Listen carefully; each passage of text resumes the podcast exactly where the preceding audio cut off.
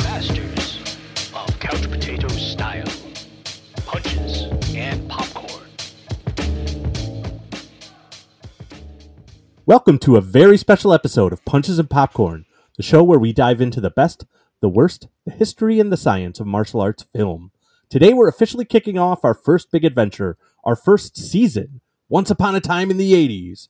For the first time ever, we're bringing you a curated season of episodes exploring some of our favorite fight films from the decade we are all born in, the 1980s. And guys, I hope you don't feel that I have exposed you. I feel like we're all open for how old we are. So while some of our younger listeners may think of this as an ancient decade, this is the decade right at our the center of our hearts.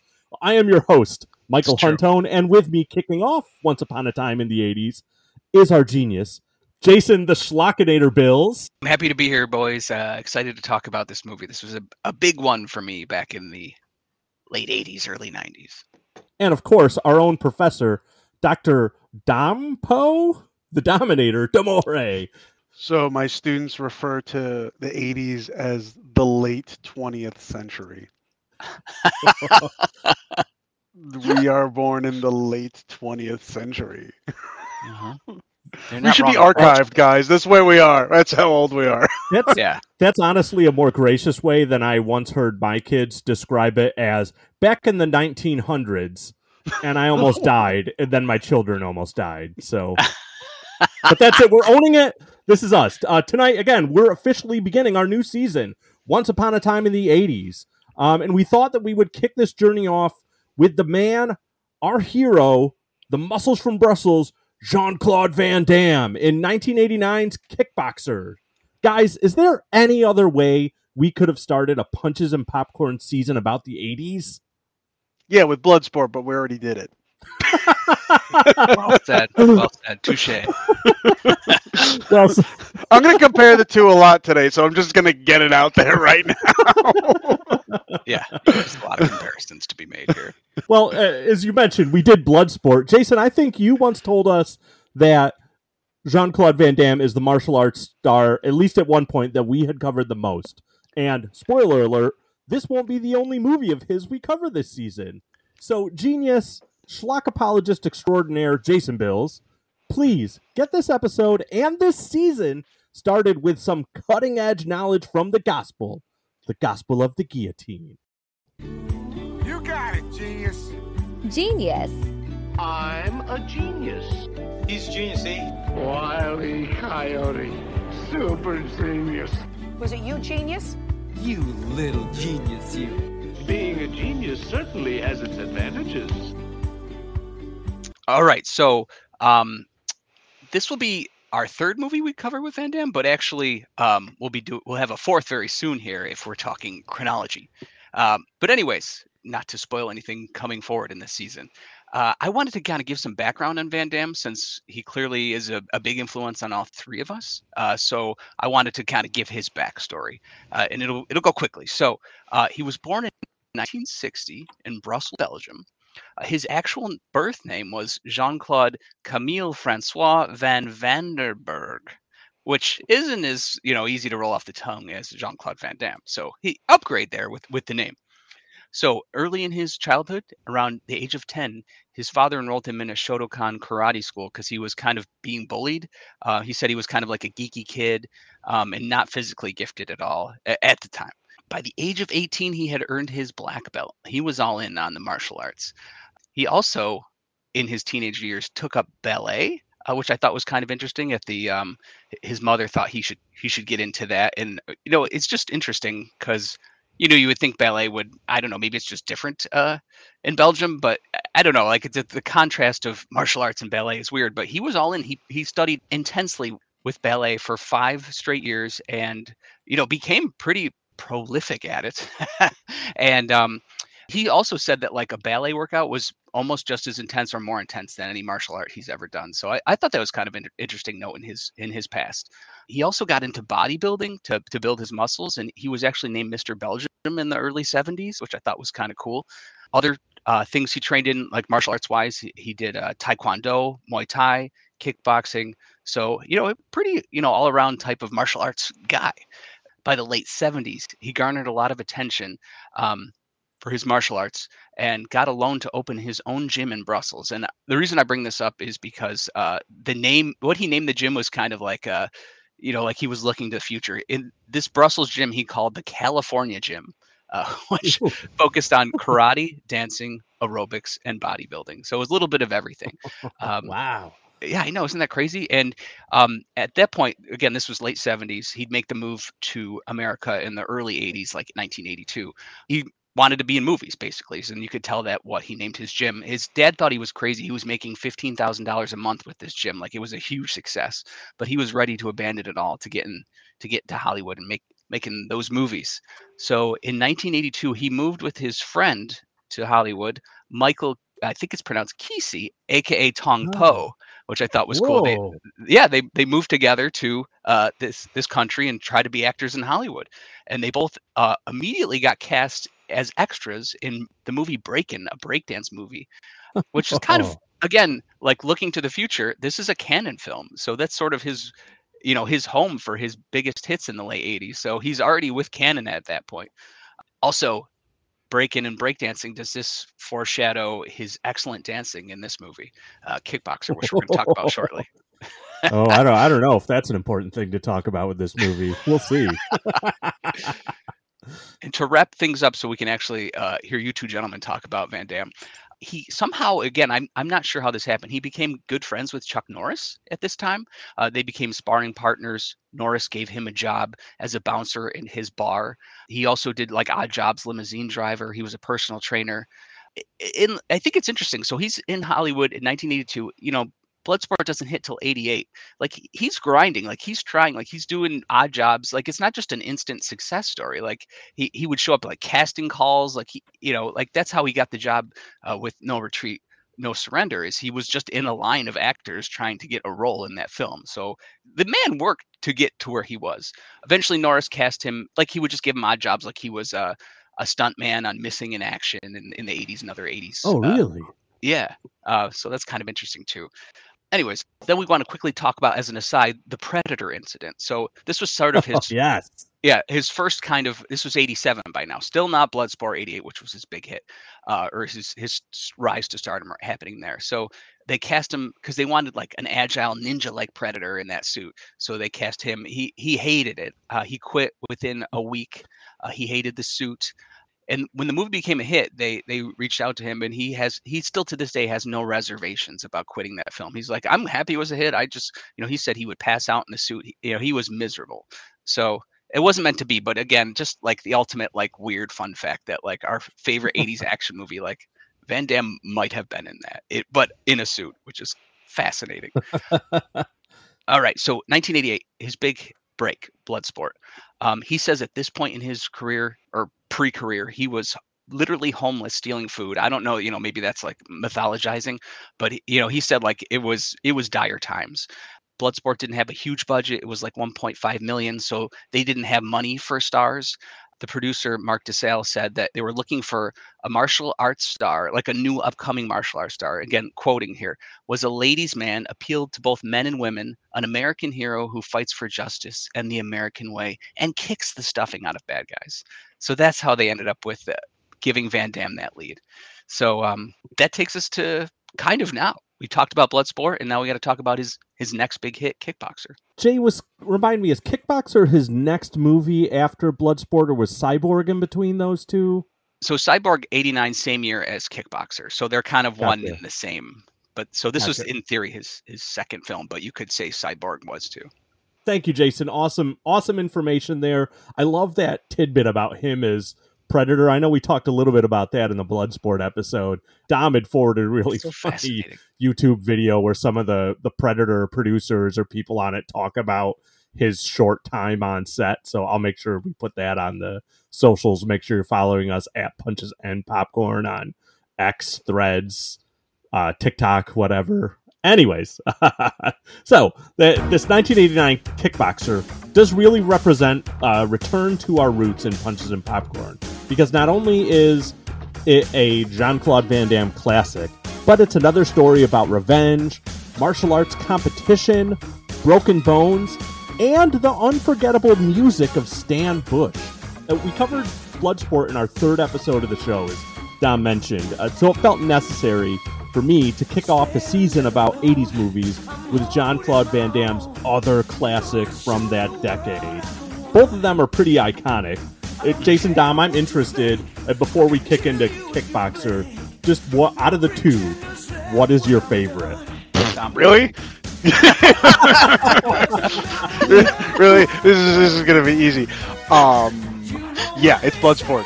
Easy. Blood. When so, just a reminder. So, if you haven't listened to our Bloodsport episode, you should listen to it. I think it's one of our best ones. So, yeah, it's one of our better episodes. I think, even for the early ones. And uh, when I started this, when I was um, how can I put this uh, headhunted for this podcast. You know, one of the first questions was, "What's your favorite martial arts movie?" And everyone's like, Shaw Brothers movie or Master of the Flying Guillotine or something like old school kung fu, and I'm like, Bloodsport, easy. so I think Bloodsport is better than this one, and I think the reason and and I watched this movie when it came out. Like a, maybe a couple years after it came out, I didn't watch it in the theaters. I was 9 uh, but I watched it maybe when I was like eleven, because I think I was old enough to handle it because it's R rated, I believe. Yeah, it's R rated. Um, I don't check anymore. I'm a grown up. yeah, so I watched it now. Um, so I watched it when I was 11, and I watched snippets of it getting older, and I watched it now. And I think what makes it worse than Bloodsport is two things. One, there's not as much fighting. And two, the plot is really dumb. like like it's it's it's it's I hate to say it. I hate to say it. So the plot of Bloodsport is is just great. The you know, it's just fighting, fighting, fighting in the underground fight club thing and yeah, you can't go wrong with a tournament movie. yeah, Those are it's turn like, it's t- Right. tournament tournament Yeah, movie. yeah. This So- movie has a fair amount of moving parts Mhm. and character motivations that I feel are are, are silly. Um, and I'm not. Yeah. Okay. So so We'll so I'm just gonna We'll get into it for sure. Okay, okay, because I'm gonna jump in. So, like, as a grown-up who's watching the movie in a critical way, not a cr- necessarily critical way, but in an analytical way for this podcast, I was like, "Ooh, come on now." And also, there's another thing. Like, as someone who does martial arts, there's a couple things where I'm like, "What? No, why? No!" You know. So, and we'll bring those up. So, so like, I feel like this is this movie is great for 14 year olds in the late 80s early 90s because they're not going to think about You're the not wrong, details and they're just going to be like i want to have muscles like jean-claude van damme. I want to kick ass just like jean-claude van damme. Tong po is Dance moves. like monolithic dance moves. Uh, tong po is monolithically evil So- and he's yeah so like i feel like this is it, you know it, it has a kind of a Zack Snydery feel to it where like just don't think about it too much and it's cool right, right, right, right. yeah, how about you, Jay? Where where does this between in the battle of Bloodsport versus Kickboxer, who stands on top for you? I'm right with Dom. Just a little less harsh towards Kickboxer. Um, definitely a rewatch hurts my memories uh, quite a bit. The, but but this is like was you know how, like people have memories of like when they went on vacation with their family like oh remember when we went to like this is like what i have memories of movies. So this was like a, a random sunday night i was supposed to go to bed but i had a tv in my room i was a young gangster um, and this was some reason on tv and and i was up to like 1 a.m watching it like no concern this movie was a brain melter for me at the time. I know i think i say that about all the movies we cover but this was substantial for forming my movie taste and movie habits. So uh, it's very uh, special place in my heart, but it cannot compare to Bloodsport. Yeah, I'll say so. If you asked me before we started the show, like before Punches and Popcorn was a thing, just going off of straight memory, I would actually probably tell you that Kickboxer was my favorite entirely because the what we will definitely talk about the ancient way fight was so seared in my brain. And Yep. partially, I know I mentioned this in the Bloodsport episode. It also always makes me think of the scene from Hot Shots Part Two, Yes, where I was he's going to bring that dipping up. his where he's dipping and we'll talk about where he's dipping his hands in in like sundae stuff, right? So Yeah, it's like just so gummy iconic, bears. right? So good. But Yeah. having like using the excuse of the show to go back when we first started and watch Bloodsport again and talk about it. Uh, yeah, it's it's that definitely has the edge, right? It's it's a cleaner story. Uh, we don't get the star power of Forest Whitaker in there randomly, like as much as we'll talk. I do really enjoy Taylor in this, Oh yeah. but uh, you know, Forest Whitaker, come on. And it's just uh, again, our patron saint Bolo Yeung. It does not have that. Uh, and again, Chong Li is probably while Tong Po may be the most evil villain, and that's something I want to discuss later in the episode. Chong Li is definitely to me he is the most iconic. He's he's massive in size and in personality. So yeah, Bloodsport gets gets the edge, but uh, again, kickbox it was still a lot of fun, and I'm excited to get into it. So without further ado, let's do it. Let's jump into 1989's Kickboxer. All right, so our story begins where we get to meet our heroes, the Sloan brothers, Kurt and Eric the Eliminator.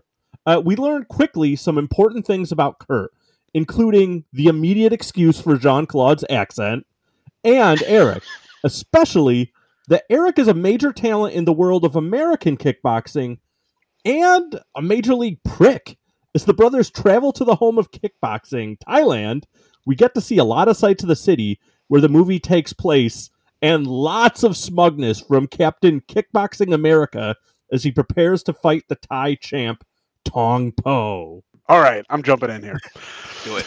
So, Here we go. so like, so this is where it gets. This is where me knowing something about martial arts kind of kills it for me, because for for those of you who don't remember what happens, first things first, they go, you should go to Thai. The the the the, the um what you call the reporters like go to Thailand. They're the best fighters in the world, and he's like, we should go to Taiwan, and I'm like, okay, you sound like an idiot. oh, then- I forgot about that. And then, and then he goes to Thailand with his brother. No gym, no staff, nothing. He is the American kickboxing world champion. He's the ISKA world champion. It's written on his belt. I'll talk about that a little later. Yes. He goes to Thailand by himself with no one but his brother and doesn't even know who the, what the fighter looks like who he's fighting. So he doesn't know his reach, he doesn't know his style, he doesn't know his tendencies or any of that. And I would like to add, he doesn't know the rule set of Right. the of the fight he's going into. Like how much of an idiot are you? My goodness! Like you know, you like for, uh, like boxers and kickboxers and MMA fighters, they train for a specific fight, typically, unless it's like one, a quick fight, for months, knowing exactly Right. who their opponent is, studying their moves, thinking about you know the details, and if they're switching leagues, they have to incorporate the rule set. And then this guy's like, "Nah, I got it." I'm like, dude, you brought a knife to a gunfight. What did you expect to happen? Now, I don't want to say anyone deserves to be a paraplegic, but if anyone does, it's this asshole. You know, I will say the only thing I liked about Eric was how much he reminded me of Keith Hernandez in that era. Oh, there is a And- vibe. You're right. and now a little bit like the guitar player from Miami Connection too. The the Yeah. mustache and mullet vibe. That It's that was cool. right? And that That's an 80s that's about look, it. I guess. right. Uh, Jay, how about you? What, what kind of impression did you get of the the Sloan brothers when you first started this movie? so interestingly enough for me like when i'm starting this movie again and i haven't seen it in at least a few decades like i was really worried i, I really think once they get to thailand you know plot mechanics wise it's a nightmare but the movie really picks up this this opening is so like stagnant and i'm like you know like it it just looks like the the fight in the beginning like it's just a black background you can't see a crowd like obviously budget is a concern but like direction wise like production wise i'm like this is really bad. Now, having said that, I'm going to start defending this movie once we get to Thailand. But yeah, I was really worried. And should we mention that um, the actor that is playing the brother Alex Sloan uh, is Dennis Alexio? I think he was actually uh, some type of like martial arts guy. Like he had a, a champion belt at the time in kickboxing. in Yeah, real that life. might have actually been his belt, like because Yeah. the the the ISKA is written on his belt. That's the International Sport Karate Association, and I think he earned a belt with them. Yeah. Like I believe he fought Don the Dragon Wilson, or at least was in the same league as him. Oh, like really? there's like he's legit. He's He's legit. legit, right? Yeah, he's not a great actor though. So so if no one else knows this, I, I kind of I feel like the the history part is not really my thing, but I'm gonna jump in. Yes, please. Please do. He's in jail. what? What? Right he's- now? In, Currently? right now. For he what? was yeah. And and I'm pretty sure I'm right about this because I just glanced at it and I'm like, there's no way these guys don't know this. He's in jail for tax evasion. 15 God. year sentence right Holy now. Jesus, Fifteen years.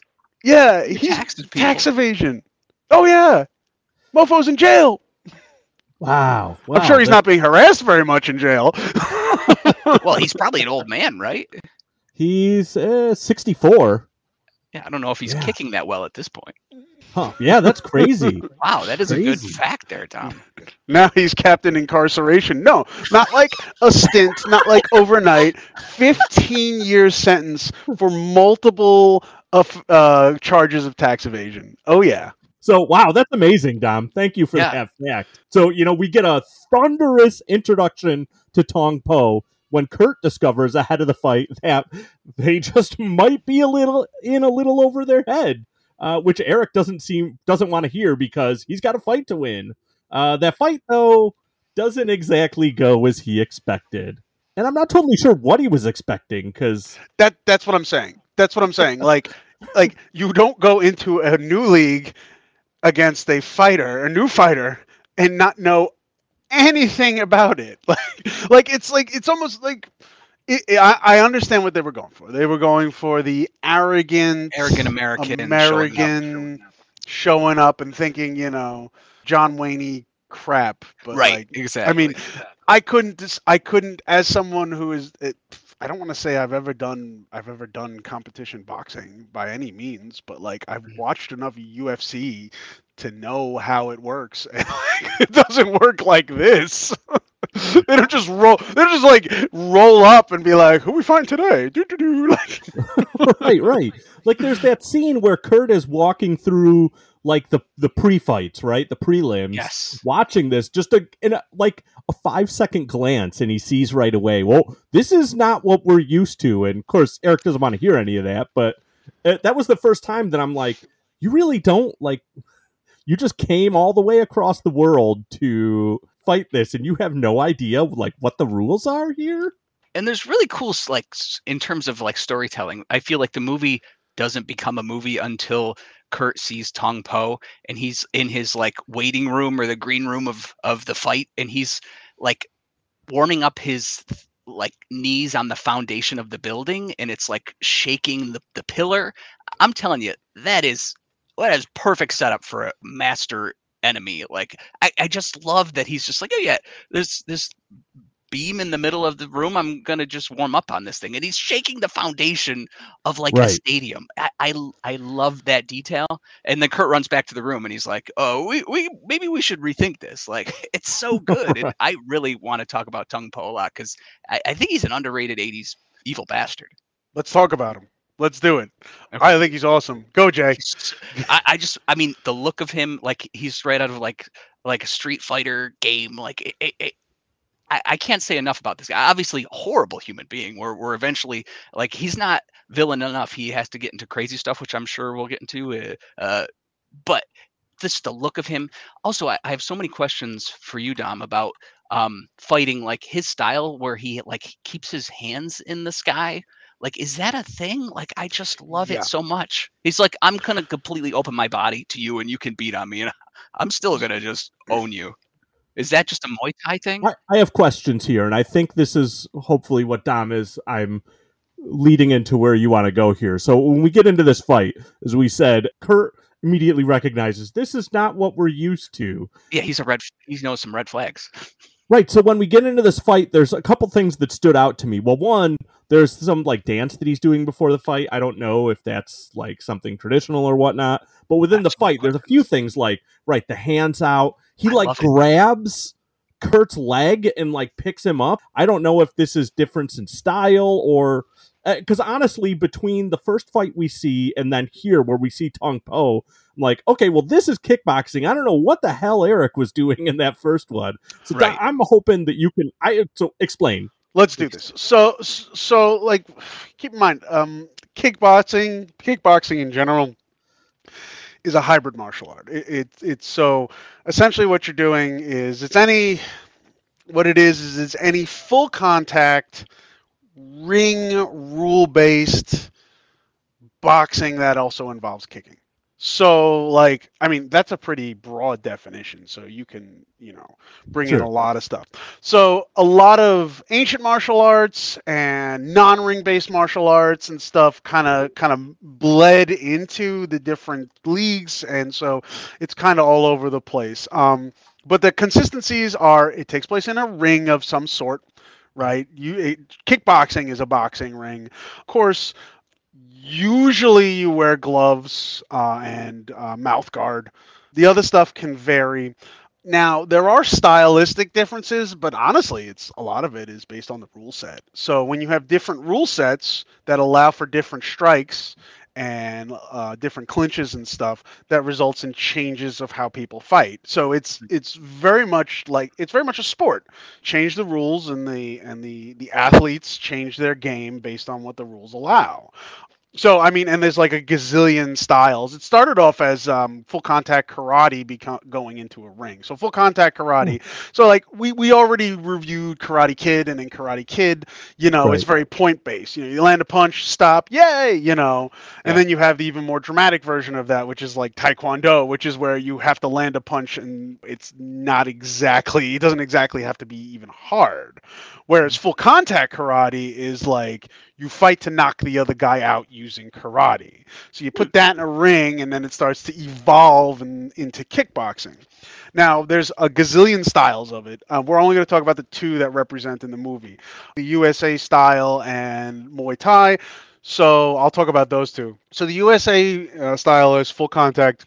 As all kickboxing is. It started off really getting big under the Professional Karate Association, which then dissolved and was picked up by the International Sport Karate Association, which oversaw, in theory, the fight that we saw in the beginning because his belt actually said ISKA on it.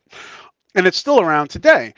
Now, the rule set in that is, is a very interesting one. So you wear you wear like uh, hand wraps, you know, like the you know like the box typical American Western style boxers wear. You wear boxing gloves. You also wear a mouth guard, Mhm. shin pads, like a head wrap thing that that protects your ears, uh, and long trousers, so pants, right? Oh, and boots. Sorry. So so you wear a fair amount of gear in that. And and here's the important thing. You're only allowed to land punches and kicks above the belt. So it's kind of like Western style boxing that allows for kicks. Everything above the belt, that kind of thing, right? Uh, no elbows, no knees, no clinches, and no throws. And by the way, when we say clinches or throws, it means when you start to get like tight with the person, you can you can wrap your your your gloves around the back of their neck and you can maneuver them around. That's not allowed in the American style. So it is limited. That don't get me wrong, it's tough. You could you could really the the goal is to knock someone down. So it's still very much full contact, but it's you know, the rule set is cut off where it's cut off. Muay Thai it's not that way. Let's just put it that way. Muay Thai is a very old martial art before it became a sport fighting. It's at least as old as the 16th century, but probably is way older than that. It used to be a barefisted fighting thing, and then what they did is they incorporated the ropes. That's why in um, that's why in the end scene they have the ropes wrapped around the hands. Ropes are rough. That's uh, that's a rough way to fight because they're hemp ropes. That can't feel good on your face. What happened is, as more international fighters wanted to to kind of get involved in this, and it became more of a sport fight, they replaced the ropes with gloves. You know, because the ropes hurt your face. Yeah. And they're, you know, ouch, right? Um, and then Muay Thai really peaked peaked in popularity in the 90s and it's been taking off ever since and one of the reasons is is because of the rule set and its relationship with MMA. So the rule set is extremely different, right? Um, you have a lot more flexibility. So it's also entirely full contact, but it is full body full contact. In fact, in Thailand, not until the 80s did they get rid of the groin hit. Like you could kick someone in the nuts until like the 80s. And in intra, meaning just in Thailand, there are still leagues where you can where you can hit the groin. Like, yeah. International, they got rid of it for obvious reasons, but like, yeah, they're like, nah, you can kick him in the nuts, it's fine. Um yeah, so so they don't play around. Punching, elbows, kicking, knees, teep kicks, which are like push kicks, and clinches are all allowed. So this is a very, very different thing. So when he's like, what does he say? He's like, he elbowed me or he kneed me, and I'm like, yeah, dude, it's Muay Thai. Of course he did. Like, yeah, you could totally do that. So, so like. This is a huge change in range of rules, right? So you can do a lot more of that contact, and it, it's really taken off uh, for for a couple reasons. One, it it has the perception of being a very good self-defense martial art because it is a lot of latitude here. So, you know, if you want to learn a way to fight on the quote on the street, and I have mixed feelings on that term, but anything goes on the street, and Muay Thai has the widest range of um, of boxing style moves that you can incorporate out of old book boxing, right? Right. Uh, another thing is MMA. So uh, modern MMA has a has you know it has rules. Like it's not like the old school UFC, but Right. it's it's a pretty wide breadth, right, of rules. And Muay Thai nicely fits into that because MMA allows for kicks and punches and elbows and knees and all that stuff, and Muay Thai does. So it's the, the best. It's one of the best ones to learn if you want to move into UFC style fighting, right? And so that's why I say, you know, this is silly because um, that he just he didn't realize that there were like you could have gotten a book out of the library and be like, oh, watch for the elbow. Uh, and and to comment on like the the high hands thing. So the high hands thing is like this. So um so uh, you know Western style boxer keeps his keeps his hands pretty tight, Yeah. right? But like the the the Muay Thai keep them high. And, and that, so that's a stylistic difference. Another thing is they square up more because the style of kick they use in Muay Thai is extremely powerful. What you do is when you throw a roundhouse roundhouse kick, you pivot on your opposite foot, so it's less of you the kick itself making the impact and more of your body swinging the leg around. So it's an extremely powerful kick. Yeah, and also another reason to keep the hands high is because one of the better moves is a dropping elbow. So like you can bring the elbow across, but it also works to bring it down. Okay. And so like there's because it's honestly looks it's very too. much molded by its own rules, rule. Oh, yeah. which, which changes the things a lot. So yeah, yeah. Also, you notice they don't weave and bob. Ah, okay. Like you know, like bob and weave, bob and weave. Yeah. Bobbing and weaving is something you do in Western boxing because you don't have knees. But if you bob and weave a lot in Muay Thai and you stay very low, you get a knee to the face. So being high up and being very high is a is a safer way of going about it. So I'm not an expert. I did a little Muay Thai. Um, personally speaking, if I were to learn a striking martial art again or get into striking martial arts, Muay Thai. Totally. It's awesome. It's a great way to get in shape. I mean, self defense wise, it's great. I think it's an awesome martial art. I, I love it. I, I, I cannot praise that martial art as far as striking is concerned high enough. I think it's Yeah, I think too. On top of all that, you know, having no fighting experience on, on my end, uh, it's so cinematic. Like it just looks fantastic when Tong Po's in that ring and with that imposing stance. Like it's just like, like it. It like I said, this is when I start believing I'm watching a movie and being like, okay, I'm invested. Let's see where this goes. Yeah, it's funny. I like that you mentioned or brought up the difference between between the stances because, like, the one martial art per se that I do have experience in is Western boxing. Um, It's a martial art. yeah, yeah. I don't care what anyone says. Um, Western boxing is a martial art. You know, art. and that was like the first thing that my trainer drilled into me. Like the, uh, you know, it's the stance, and for us, it's the, uh, you know, the goal is generally you want to keep your fists around your cheeks and then it's just right. It's you want those elbows in close to your ribs because it's really your pre- it's it's all blocking, right? That you're in the best position to block the face, the face or the midsection. But you're, you're right. The only thing you're defending against is the other guy's hands, not even like the elbows or any of that. So so it makes sense why uh, I can't. I mean, it was tough enough just defending from someone's hands. I can imagine throwing elbows, knees, shins, and feet into it too. Yeah, I don't know, but it's really cool to watch. Also, an, also another thing to bring up, and I don't want to derail the whole conversation, but um, blocking that kick, the way you block it is with your shin. Oh, So you actually defend defend against the kick with your legs. It's called a check. Gotcha. So what happens is Tong Po or any any fighter, what they'll do is in order to block the roundhouse kick or any kick from the side, is they will raise up their knee and have the person kick their shin right. and that's how they block it. So if you're all hunched over and stuff, Right. that's going to be very difficult to do, and you're going to take a kick to the side. Whereas if you're standing high, then you could raise your leg up and you know you could block it. Right. So another reason for the stance. It's it's like I said, it's based on the what the rules allow. Is that why they're always conditioning their shins to be like, uh, I'm just gonna like really hurt my shins so I have some like. uh, It's fascinating, like when Van Damme's hit kicking that uh, tree. Like, uh, We'll get there. We'll get there. No, okay, I'm sorry, I'm just excited to learn. we'll get there. Yes. All right, let's move on because I could talk about Muay Thai for a while. I really like it. I think it's a wonderful martial art. It's definitely the one I would learn if I wanted to do striking.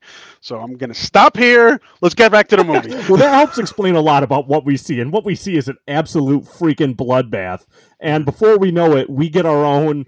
Um, oh man, and it's so thematic right now. Rest in peace, Carl Weathers, because we get a a Rocky Four Apollo Creed moment where Tong Po shows just how evil he is. He doesn't just drop and beat our hero, the American champion Eric Sloan. He delivers a brutal elbow uh, to him, dropping him down and leaving him with what I refer to as an Apollo twitch on the ground while he's laughing about his victory. By the way, that's not in the rule set. I I don't was want to make it sound like everything that you see is legit Muay Thai. There's some dirty fighting in this. Yeah, dropping on the man's spine seems not right. That was it, it was pretty harsh. And then left broken and defeated, Eric is literally dumped out in the street like trash. And Kurt discovers they have a friend and ally in Winston Taylor, who helps the brothers get Eric off the street and into a hospital. And again, uh, this part to me emphasized what we talked about that they had zero planning here. Like he's dumped out in the street and they like he didn't think at all like my brother might get hurt. I might need medical care. Uh, even if he wins, again, contact sport. like, no planning. I guess he really thought that he was just going to go in there, win, and walk out and fly home or something. And then the movie, what I love about the introduction of Winston is we get some personality to this film. Like I just love that he's just in the stands or, you know, I guess front row Right. and, and he's like, you know, Van Damme's like, dude, I, I got to get my brother to a hospital. And he's like, the f- I got more fights to watch here. Like, I just love, uh, we really needed Winston to show up and just be like, just some humor and comedy and some personality in this movie. Cause it, you know, no one's really like super great at acting so far. So I, again, I'm starting, even though I feel like I'm putting down the movie, I'm saying like, "No, this is becoming a movie. I'm, I'm enjoying this officially. And Winston's a big reason for that. Also, um, again, I'm going to talk over you two all day. Um, did you get vibes of Joshua in this from Lionheart? Like the same kind of like guy who's Oh, yeah. friend who's there, like, but eventually like signs up to be like, okay, I'm gonna I'm gonna help you out, Jean Claude. Like, there's a lot of Lionheart connections going on with this movie. Good call. So we meet we meet Winston. Eric gets to the hospital finally, and with Eric finally in medical care, our hero Kurt discovers that his brother has a long road of recovery ahead of him. As Tom mentioned, he is paralyzed from the waist down, basically. But Kurt decides, even though his brother has this long road ahead of him, uh, there's no time for him to waste in getting started down his own road the road to vengeance. And the only way to vengeance is to beat him in a fight He like in a ring. he just watched his brother get practically eviscerated in a ring by this guy, and his thought is, "I'm gonna right beat this guy in the ring." Mm-hmm. Well, Winston kind of does that. Does the the you know puts on the plot armor and runs up to him. the only way you can get him is in the ring. The only way you can get him is in the ring. Oh, in the ring. And Jean Claude Van Damme is like, okay. Yeah. As opposed to tell me where he lives. I'm going to go to his house and kill him. Like, no, no, in, in the ring. That's how you got to do it. Oh, right. He has that line. That's right. He says, if you go after him outside the ring, we're all dead. All of us. And I'm like, Why? how? What does this like? Who is this guy? Who is this guy Tong Po? Who is this guy Taylor? And why would him going after him uh, when he says all of us? And like, uh, the, like every American in Bangkok? I guess I, the stakes are increased exponentially. So, plot armor, excellent description for it. Uh, and again, at least Kurt recognized what Eric didn't that my Muay Thai is very different from whatever they were doing. And again, Dom, thank you for explaining that because that I I had no clue. So he sets off Yeah, quick go- a quick Google made me more well prepared for this fight than the world than the American kickboxing champion. Now- There, I know Google didn't exist then, but there- you know what? library Read a did. book. take a look. It's in a book. Support your local library, Right, or you'll get your back exactly. broken. exactly. so, so right. So now we get this little gym hunting scene where Kurt goes to find find a gym, and I like. It looks like he just walks into the first gym he can find, and is like, "I want you to train me to to beat Tong Po." Mhm. And and I like the response from everyone because when I'm watching this, like that was my thought. I'm like, you just walked into the first gym you could find, and you're like, I want to beat this guy and they basically laugh him out of the place. I mean I'm- that that would be the equivalent to me like at the same time in the late 80s of walking into just like the first boxing gym you see and you're like I need to learn boxing to beat Mike Tyson. Like, well, honestly even now I am very confident that even now in 2024 uh, I could train as long as I want Mike Tyson would still murder me within seconds Yep. so yeah, he doesn't he doesn't get very far with that. But with the help of Winston, Kurt finds his own Mr. Miyagi, Jian Chao, and finds the way into his training might be through the heart of Jian's niece, Mai Li. So this is where I think the story really starts moving, right? When he goes Yeah. out to the jungle because of course, and finds his like it almost reminds me of like a Yoda hut, right? Where he is going to under undergo training. And he Yeah. only does that by doing a little grocery shopping that leads into a little grocery fighting. Yeah, it's like it, he's definitely doing it, like you said, Miyagi thing, where he's giving him like uh, at first, anyways, unorthodox Right. tasks. Like, oh, go get me groceries. Like, how was that training? Like, it's just like wax on, wax off type stuff. I, I just, I just love. I'm a big fan of Gian in this movie. He is a, you know, by the end of the movie, for me, w- with the assistance of Kiki the dog, like I'm, I'm all for for him being a, you know, in the realm of a, a Miyagi and Yoda. Yeah, so I, I like it. It makes good for good. It makes for good cinema, but like kind of impractical, like martial arts training. Because when you martial art train, you want to spar with people of different sizes, Uh-huh. use equipment, have access to I don't know a sink, you know, Well, and mats, and like, like it's just I find it I find it it's it's it's a bit stereotypical, and it's like oh, you know, in America we train in gyms, but in Thailand the best way to learn is to train in the ruins. It's like no, like even the even the Thai people know the best way to train Muay Thai is in a gym with professionals and other individuals. and yet in this movie they're like Americans will like the idea that he trains in the ruins and hears the voices of the ancients and it's like no. See, this is where you, you we differ because I I loved all this stuff. Like it's they're in Thailand, they're filming. Like I think that adds production value from that ho- horrible opening of the movie with they're just like a black backdrop behind them. Like I'm all about him training in the ruins from a from a movie perspective. Like it adds, Oh yeah, from a movie perspective, it's wonderful. like it's said, great. from a it's practical fun. perspective, it's ridiculous. well, I think so. When we get into the training, uh, once he's accepted as a student, that's where the movie really kicks into high gear. And before we get into that, I think this is a great place for us to take our break, recover ourselves, and get ready for the hard work that is training for the ultimate goal of somehow Kurt facing and beating Tong Po. So we'll be back. Welcome to Behind the Studio Door, where we dig into the vibrant creative landscape of Rochester, New York.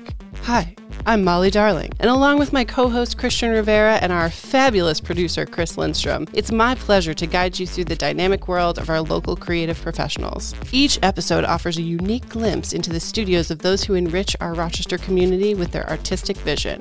Join us as we explore the diversity and talent in Rochester, revealing the compelling narratives and creative journeys that exist just beyond the studio door. And we're back to Punches and Popcorn's first season, Once Upon a Time in the 80s. And we are talking tonight about Kickboxer, Jean Claude Van Damme's 1989 classic that uh, may have been responsible for making kickboxing really popular in the Western world. In my opinion, it's this and then Sagat from Street Fighter 2. They were kind of at the same time.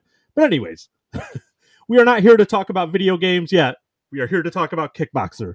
So let's get back to But before story. we do, but Oh, yeah, okay. before Yeah. we before we do, before we do go back into Kickboxer, I have an announcement for all our couch potato ninjas out there. Ooh. It is one Michael Huntone's birthday today. Oh. And yeah! and speaking of being old, he's 44 years old today. So let's sing him happy birthday. Do it. One, two, three. Happy, Happy birthday, birthday to, to you. you. To you. Happy birthday. Okay, that's enough. All right, that's good. We gotta finish it.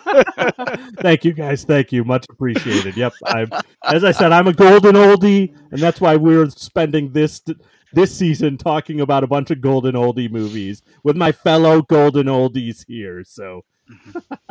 Thank you guys. Well, let's get into Kickboxer. Back into Kickboxer. So when we left off, our hero Kurt Jean Claude Van Damme had found his his Yoda in Xi'an. Uh, once he's accepted as a student, Kurt begins a training program so brutal, so primitive, and so relentless that folks here in the States would gladly pay $200 a month for it. So let's talk about this training because this is really the movie is like 60% training, 20% fighting, 10% dancing, and nonsense. It's weird too because the middle of this movie, the second act is a training montage. So, like usually a, a montage, you right. would expect it to be tight in a few minutes to explain to us uh, a hero has is ready to fight. This is like forty minutes of him, like you know, in the jungles with his trainer. Like it, it, it. Okay, so first of all, I love it, but it it's really unorthodox. yeah, it's very long and stretched out. Yeah. I, I think what they I Just think, like Jean well, so- Claude's groin. So I feel like I feel like they did this for two reasons. One, the they wanted to stuff all the. So I feel like this is this movie's bookended by stakes. So in the beginning, tragic shit happens. Yep. In the end, tragic, intense shit happens. But in the middle, they're like, "We're gonna give you a break," which which makes the film a little tonally inconsistent to me Yeah, it goes from being oh, your brother got his spine broken, which arguably, like if my brother got his spine broken, that would be one of the worst days of my life. Right. then you have this kind of fun training scene where he meets the cute girl, he learns from this fun, yet quirky Thai guy, Yeah. He dances, and then at the end of the movie, like the shit hits the fan again. Mhm. Like even before the fight, again it gets wild. Yeah. So I feel like they really stretched it out there.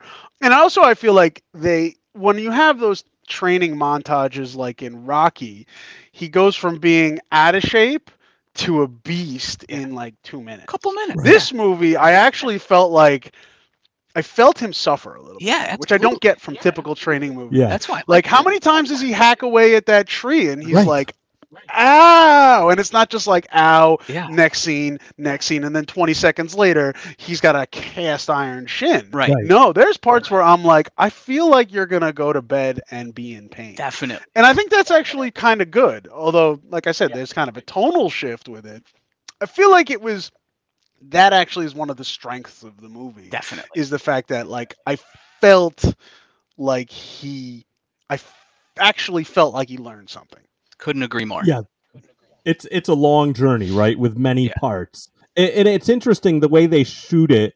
Uh, so I mentioned before that uh, from Kurt's, excuse me, Eric's first fight, our fir- first fight, his only fight with Tong Po, I got very much uh, Rocky Four vibes, and in these moments too, I get Rocky Four vibes too, where it's like the training moments where it's the American in this foreign country and he's training old school like out in nature but then we're watching the eh, not in the same way but we see tong po at the same time like training and fighting but he's doing all this in a gym which as you mentioned dom you would think anyone that is a professional fighter would have had set up before you even went to this country uh, so but instead no he has to go out to the sticks to find this I roll. Anyway, moving on. You literally I, eye I felt so like great. the so the the two things that always stuck in my mind from these training sequences like for years one is the using the rope to stretch out his his Yeah. split right? Mhm. and i felt so we've talked about before like this it is not a van damme movie unless you get a split. And to me it's like this is I, how much honestly did he enjoy this? Like i'm sure he was fake screaming when he was starting to do this because we know the guy has no problem doing any sort of split like so it almost just felt Right. gratuitous and then the other thing is the tree right just kicking and i remember how many times as a kid i would go like outside and be like i'm gonna kick this tree and make my shin real tough and i mean like one like lazy kick to a tree with your shin Oh yeah, you it hurt. stop it really yeah. hurt No, it's no, funny when I was not. watching this, and I'm going to get back to this later, but uh, my wife kind of came into the movie late when I was watching it, and she saw this part and was like, why the hell is he doing that? That seems like a really bad idea. And I'm like, listen, babe, uh, you don't know that earlier in the movie, we saw the bad guy doing the same thing to a friggin' concrete column. So if he can't handle Yes. this tree, he's in trouble because Tong Po is like taking down friggin' Doric columns here. So it's yeah, it's uh, right. We get the like running with the meat attached to him. Like, Oh, I know it's so great. And the Kiki the dog is a character in this movie. Like it, what eventually happens to Kiki, so upsetting. absolutely, he's used for the stakes to get raised that we'll certainly get to, but Yeah, like Dom was saying, it gets dramatic again. we get you know we get interspersed with that we see him caring for eric so hey don't forget he has a paraplegic brother that uh, needs to be taken care of and we kind of get these flashes of romance with my lee uh, Uh-huh. which so i gotta say right now i'm disappointed because and tell me if i missed this i mentioned splits as one of the key like these have to be in van damme movies every time Mhm. the other thing we usually get which i thought was like something he demands in his movies is we didn't get any butt shots in this, did we? I thought we would get a romance scene where we'd see Van Damme's rear. And, uh, isn't that like something we found with like Bloodsport that he like fought with the director? Like, I need this scene in I need here my where because girls will look my like my butt. Yeah, maybe he didn't have the power yet to get a butt shot in every film. He he built towards that. Only thing missing from this movie, I think. A true fault of the film. what isn't missing though is what we discover is Xi'an's secret weapon, the final chamber in his training program, in a moment that surely burned itself into the memory of anyone who has ever seen any of this movie. That's right, I'm talking about the dance scene. Is he wearing like is he wearing a uh, sleeveless undershirt that has been fit with suspenders? like I'm not sure what's going on. Yes, this is I Like he's got he's got khakis and essentially a black like a black khakis. singlet style shirt. Never seen this garment suspend- before or since. Like it seems like something from a from a Judas Priest concert. Oh. Like what is happening? so I I mentioned that Sarah came in partway through. You know, I was watching this during the day, and she had just come home from work, and she walked in. I'm on this scene, and she's like, "What the hell are you watching?" Which I mean, even I think the first time you see this movie, even if you have sat through the entire movie, when you get to the the dance scene. I think we all asked ourselves for a moment, what the hell am I watching? And I, I was right. I was very fascinated by the tank top. I'm like, what is this thing? And Uh, Sarah's response was, "Oh, this is I don't know, it's '80s fashion. Like that's just '80s style, I guess." I mean, those moves were great, right? Jean Claude Van Damme is an interesting, like he's interesting because like when I think of um, '80s heroes, I think about them being very um, like uh, very much appealing to other men, like Arnold. Yep. He's a house. Mhm. Right. Like women might say, "Oh, he's too muscly," and I might say, "I don't care," you know, because like I like his body is a weapon and a work of art to me as a young man. Like, wow, yeah, you know, he's imposing, he's scary. There's something about Jean Claude Van Damme where he's pretty. And he and it's not it's not just like he's objectively a good looking man Uh-huh. because he is objectively very good looking, but he plays up the fact that he's pretty, and his movies play that up a lot. Absolutely. And I feel like I feel like that's not something you get with Stallone, Arnold, or any of those other guys. Right, They're just right. like, if a woman finds you attractive, great. You're, you're it's business time. You got to kill people. That's Right. what you're here for, Uh-huh. and you're built to do that. Jean Claude Van Damme is built. Is also built for fun, apparently, because that's what his movies seem to, seem to the, the, what he's communicating to us. Right. I mean, it's it. So, so in theory, he's drunk, he's dancing, and he's beating the hell out of all Freddie Lee's guys. Uh, I don't think we've talked about Freddie Lee at all. So we find, you know, through all the training and stuff, the kind of the man behind the cur- the meat curtain that is Tong Po is Freddie Lee, this uh, underworld boss, and uh, so he's beating up a bunch of these guys. Also, again, going back to the Rocky Four vibes, the song that is playing in the bar at that time, or whatever. Again, it's another Stan Bush classic. We get a lot of Stan Bush, awesome, awesome '80s action movie songs, right? And this one sounds a lot, a lot like "Living in America" from Yeah. Rocky Yeah. Four. That like there's parts Which is not Stan Bush. That which, which that, is that that's is not James right. Brown. That's James Brown. Yeah. But I'm like, Yeah. but the vibes very much feel. It sounds a lot like living in America. I, obviously, Lou used in a different place in the story, but uh, we get that. So we have had in a few different movies drunk fights. Uh, obviously, Drunken Master. We had a great one that we talked about in the Ninja Shadow of a Tear Tear with Scott Adkins. Where does this drunk fight land? That's crack. That's not drunk. That's well, no. He has a drunk He fight have a and he has a that's what I'm crack fight. He's got a, he's got, a He's got two, fight. yeah. I forgot about the crack fight. That's another thing. Oh, we should have talked about that with Miami. Though I guess there wasn't anybody in Miami Connection who fought and did coke. Um, anyways, do you think this holds up in the other drunk fights we've seen? It's fine. It's serviceable. Yeah. And I love it that it's part of his training. It's part of Jen's training for him. Like it's not just like he had a bad night and got drunk, like we saw in Shadow of a Tear, like or Terror. Right. Like this is uh this is just unorthodox training brought to you by Jen. What one more thing about Jen, which I love, is like if we think about Karate Kid and Miyagi, and you know he was training Daniel. Uh, Danielson uh, with self-defense like he's like okay i'm going to train you so you can protect yourself in this like van damme shows up to jen's door and and he's like i got to get revenge for my brother. I i need to and jen's like uh, okay. Like he like i just love that there's no kind of like spiritual like it's all about like oh i will train you to to, to beat this man. Like I, I just i think it's kind of charming in a in a not too great a storytelling way because you don't really see that. You want to see like the zen master who's like calm like so I, Right.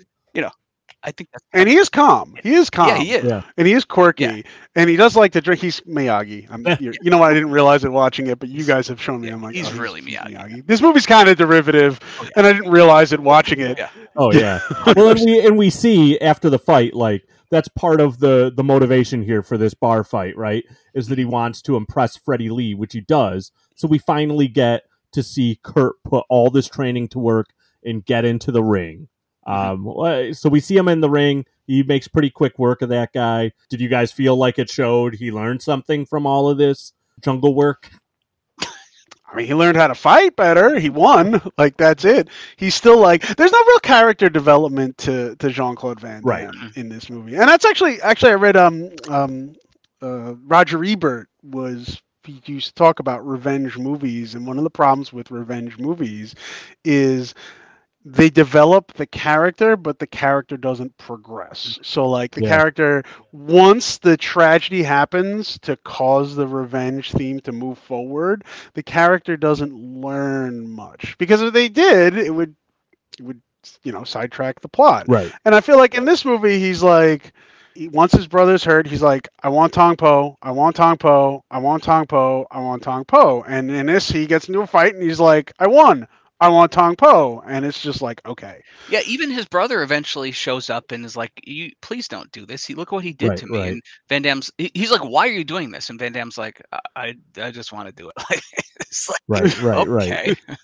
Yeah, you're, you're right, Don. It's really hard to do uh, character development in a revenge story. I think to me, the times where it's done well is something like The Searchers, where the uh, you know where the person person on that path to vengeance basically becomes an object of the story, and that the development really happens all around him, and that's where you see like the people reacting. But uh, this isn't about that. This is about ass kicking and kickboxing, right? It's not about good story. And so finally, after he bests Freddie Lee's meat fodder, uh, Kurt gets what he asked for a match with Tong Po, announced in the ancient way to be fought in the ancient way.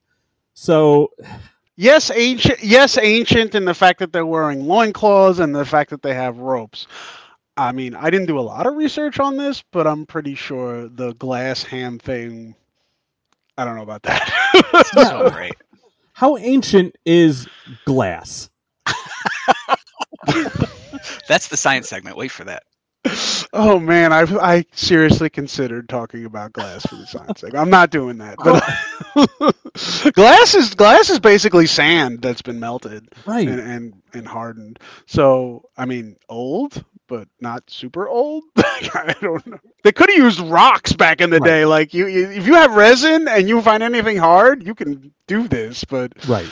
It's yeah, and it, again, we aren't talking. This isn't America where this is happening. In America, like this country's so young that like the oh, the oldest parts of our history, we can basically go back like three or four generations and know like know somebody that existed at that time. So uh, like that's not ancient. That's what I think of like glass. It's like that recent, but we are in a country where it very specifically shows you these ancient temples and even like ancient ghosts and stuff in here. And it's kind of stereotypical. Oh, yeah. I'm, I'm sorry. is. I'm sorry. I like. Come on. Let, us You know, it's like we have. Like that's that's one of the things, and and that that is aged kind of poorly in this movie Yeah. is the fact that you know, it we when when we watch an American going off to the east, Mhm. I feel like it's always like they always play up the ancient vibe and ignore the fact that these are modern people Yes. in a modern time Mhm. with modern sensibilities and modern technology. And they're like, no, that shit sucks. We got to do it the ancient Right, way because right. they did it You're better. totally right. Like, but you're when it comes to a movie about Europeans or Americans or Westerners, it's always like modern times are good, and here's why. And we've advanced so much, and yada yada yada. Yep. But you know, it, it's it. There's a, probably a name for it because it happens so often. But it's you know, it's of course they have to fight in the ancient ways because why you know why would anyone do that? and even the thing like so when the messenger comes and Mylee is like he's wearing the traditional robes of a messenger sent to bring news of a fight. I'm like, is this a thing? Like these are your I'm going to announce a fight robes. Like what the- some if somebody knows like knows about like Thai history and like Muay Thai history, if there's any credibility to any of this, please let us know because it felt to me again. I feel like seriously dipping your dipping your hands in friggin' sundae toppings is just about as ancient as the glass. And it probably might have helped the fight go longer, right? Like you're fighting and all of a sudden, boom, got a mouthful of M and M's, extra energy. and I mean, maybe Freddie Lee should have thought of that because we find out soon that Freddie Lee wants this fight to go go the distance. So uh, maybe that would have helped. this is where the movie gets dark. This is where, like I said, Real dark. like right. there's a real tonal shift yes. that happens. because before that fight can happen, we get to learn of just how evil Tong Po and the man pulling his strings, Freddie Lee, are. Wow.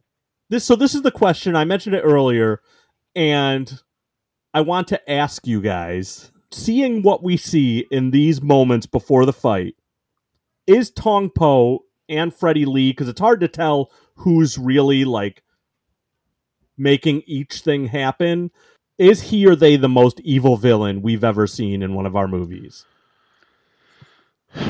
Not in a good way. Yes, but not in a good way. Like like you know, Chong Li is is willing to kill someone, you know, and laugh and sneer and snicker, but like I'm gonna say this. There's no levity in sexual assault. No. Like No, there's no. levity. There's le- there's levity in there's levity in murder. Like there's plenty of black comedies where people get injured, hurt, murdered, all kinds of violence. But like I I kind of draw the line. You I'm not saying you can't do it in a movie, but it's there's no levity. No. It's Right. serious. Yeah. And the fact that you have this dance scene and you have this levity and you have romance and all this stuff, and then all of a sudden that happened, Mhm. I feel like it's in a little poor taste. Yeah. And then also later on, they like when you're like, oh, did it actually happen like that? Maybe he just slapped her around a little bit, and, and then she's like, nope. She confirms She it confirms. it. using words. Right. Right. And I'm just like, Yeah, oh, it's rough. and you know what? I think that kind of sucks because I want like my wife to watch these movies with me. I want Right. women to watch these movies with me, and I feel like very few women would watch this movie and be like, "Nah, it's a great, that's a great plot point. I think you should have kept it." Like, no, it's Yeah, that's a that's a really hard turn, right?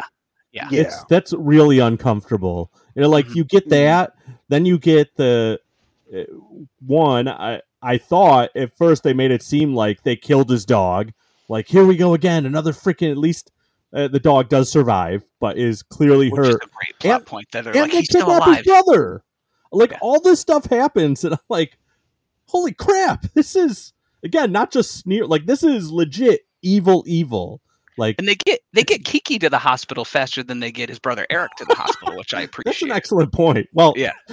Kiki's a Thai dog, so, so that, the the advantage there is uh, Kiki and Xian actually know where the hospital is, unlike Eric. I'd also like to bring up that they took the dog to the hospital, but Mylee, after being assaulted, just shows up and cries, and that's it. Yeah. So And she can't even tell you know, in movies, that's the only consequence. she can't even assault. tell Right. Kurt 'cause she's worried it's gonna, you know, impact Kurt negatively. So she's got to hide this horrible assault she went through. Like it's it's real sketchy, like you said. Like Yeah, I mean, Yeah. unfortunately, I, I feel like in reality, when that thing happens a lot, it's probably not uncommon Probably. that someone That's doesn't true. go to the hospital and that You're right. because society sucks. Yeah. And and right, so that makes it all the more awful that it's used as a plot point here. exactly, yeah. Um, it's rough. Yeah. yeah, it, I think it was in bad taste. gross, gross. Um, But um, fine. So we have to suffer through that, and then we get the moment we're waiting for when our hero Kurt Nuxu Cow gets to right all wrongs. We get the fight.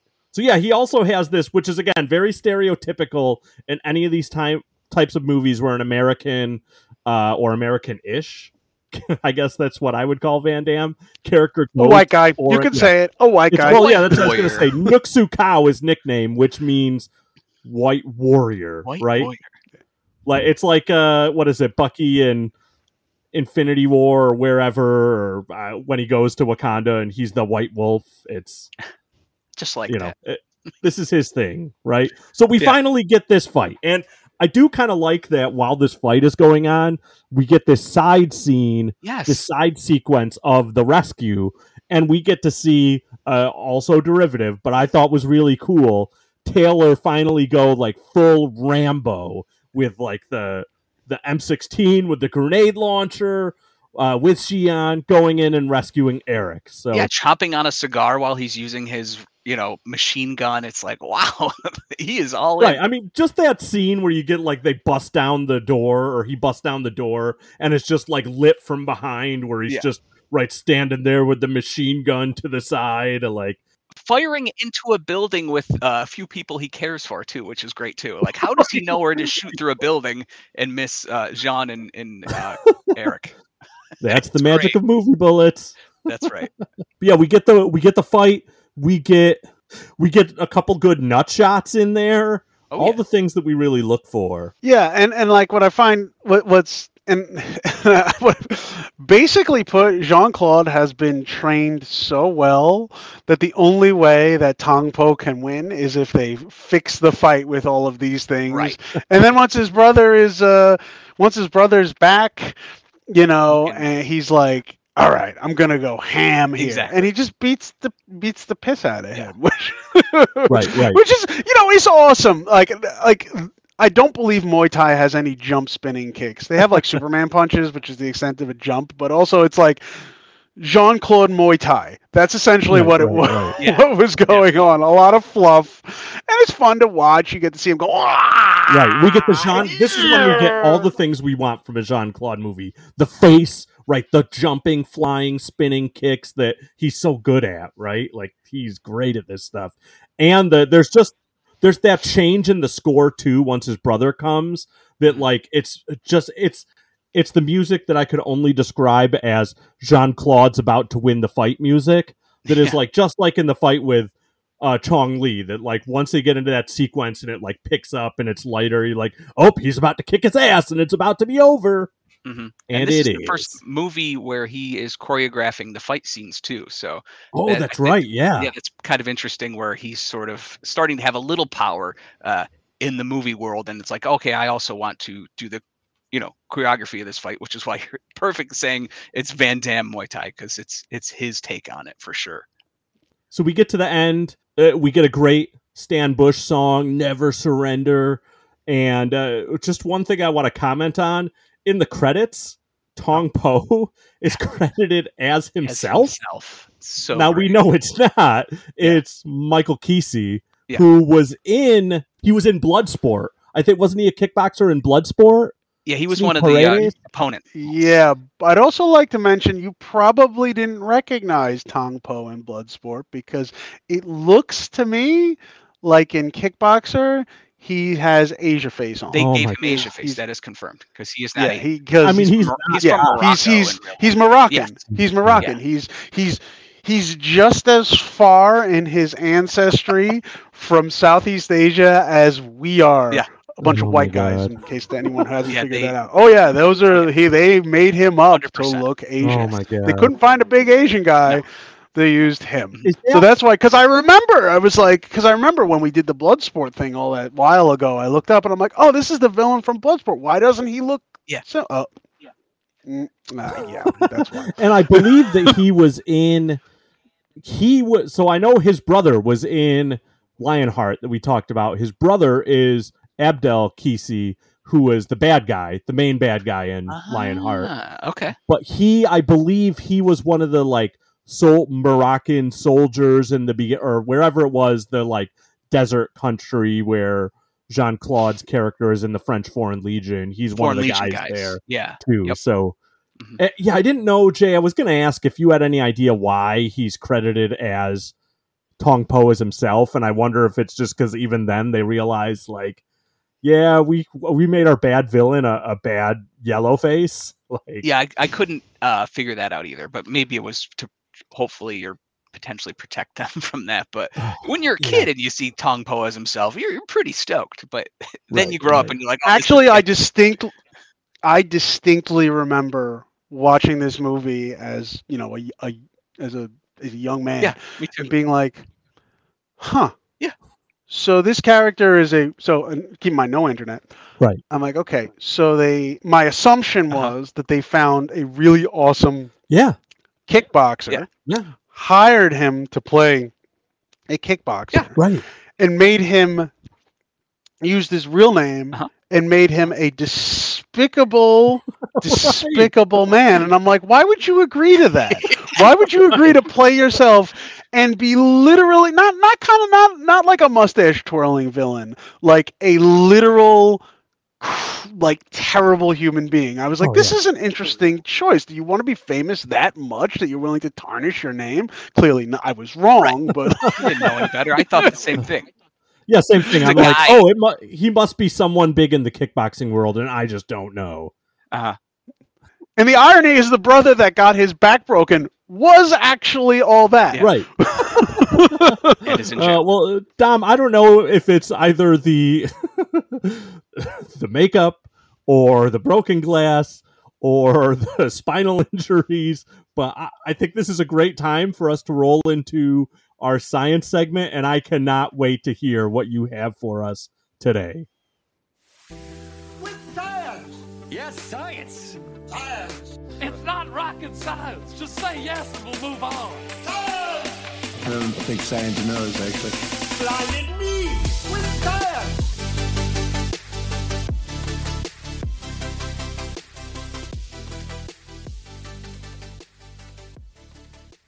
All right, so there's a couple things I could have done. We talked about glass.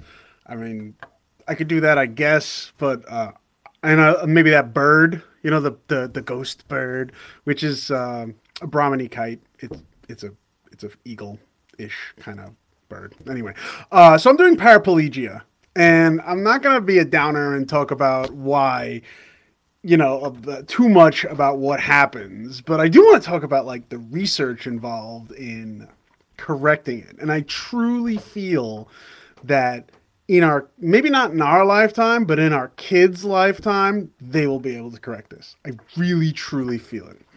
Anyway so just a little background on um on how you know how your nervous system works. You got a central nervous system and a peripheral nervous system. When you break your sp- when you when you sever your spinal cord that's part of your central nervous system.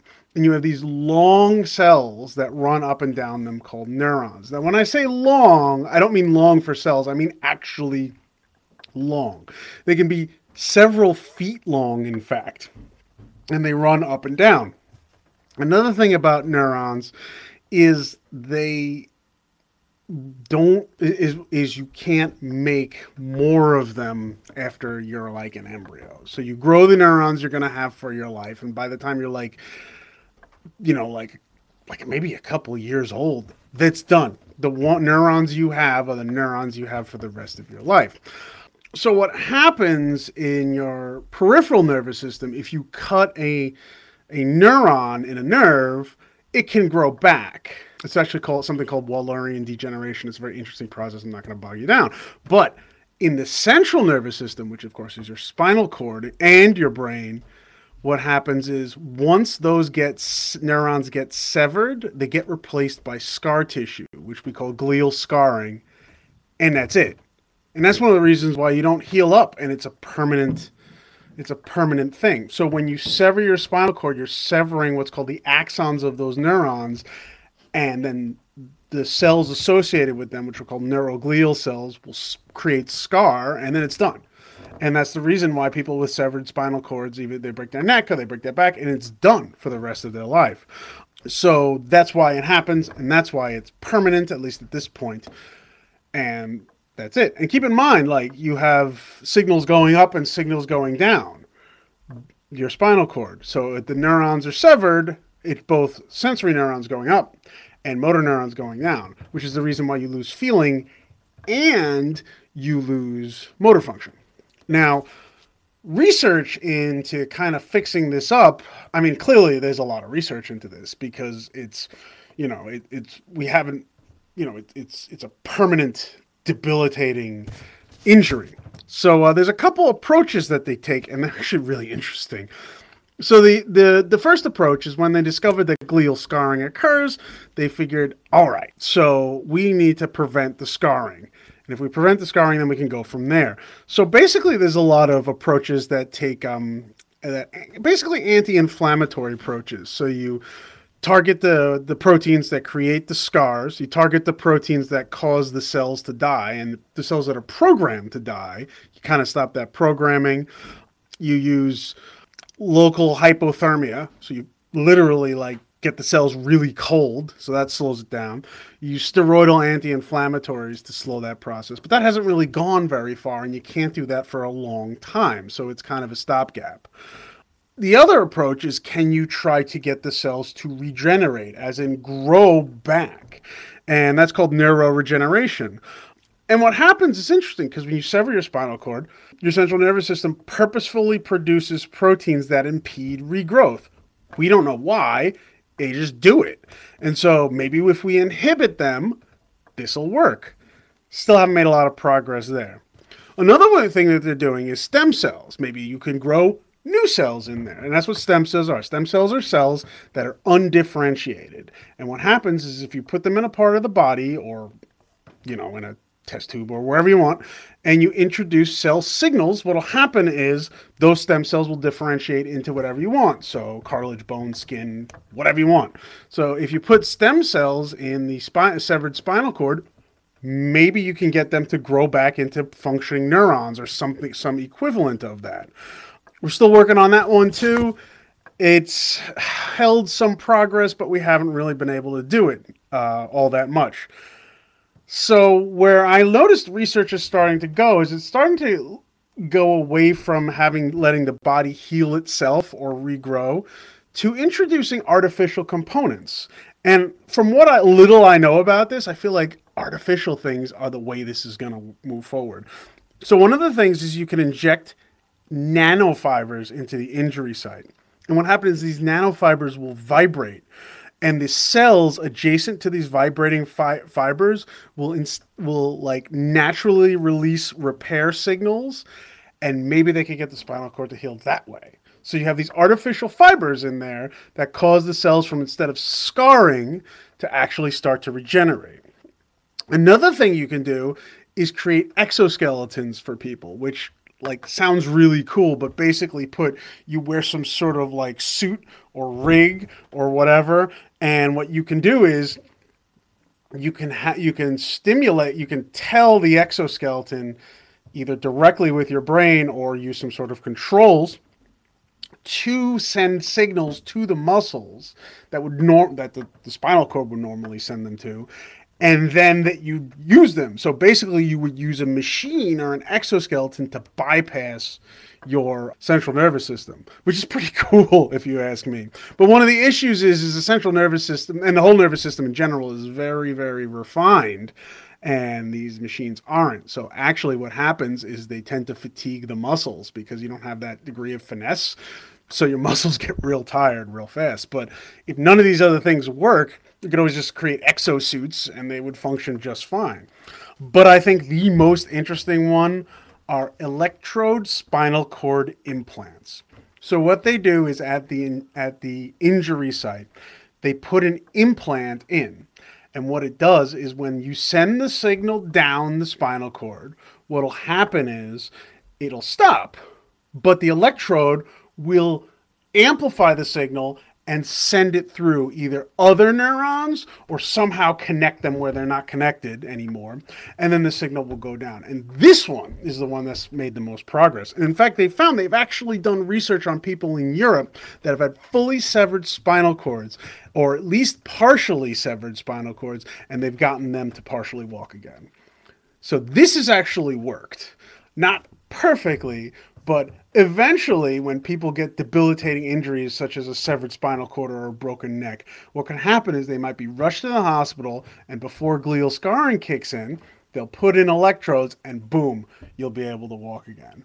So I think this is really cool, really fascinating, and I, I really do think in in the next 50 years, you know, the fact that people who have broken necks and broken spines couldn't walk will be will, will, will be like polio. It'll be one of those things where like, could you believe that happened? I think it's wild. All right. Excellent science segment as always. Dr. Dom. Loved it. Dr. Dompo. Uh, Jay, so Kickboxer, uh, I think, where is this streaming now? It's, uh, if people want to watch this now, I think, is it's it on Tubi? Tubi, right? and Tubi, it is okay. on Roku, uh, the Roku channel for free. You can watch them Ah, free on yes. those locations. Yes, yes. So go stream it. And uh, physical media, do we have any good versions? I have a DVD that's super old. Is there any that honestly the quality kind of sucks? Is there any Yeah. good versions of it out now? I guess there's actually a few different edits out there of the film as well. Um, Really?